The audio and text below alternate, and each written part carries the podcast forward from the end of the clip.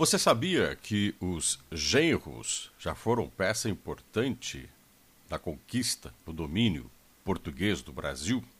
Mas de quem eu estou falando? Você já deve ter ouvido falar que náufragos de navios durante os primeiros encontros ou navegações vindas para o Brasil, que saíram da Europa, de Portugal, da França, acabaram vivendo em meio aos índios.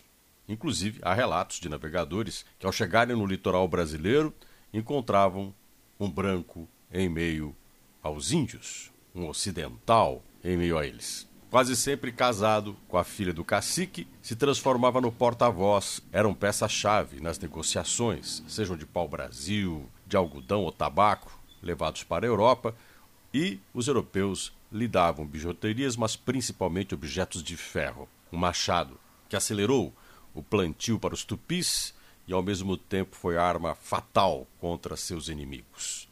E as guerras entre os índios serviram muito para a conquista de Portugal no território.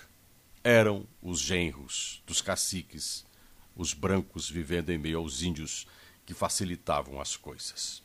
Alguns deles, inclusive, se transformaram em personagens conhecidíssimos, como Aleixo Garcia, Diogo Alvarez Correia, inclusive esse chamado de Okaramuru, e João Ramalho, chamado de Arariboia.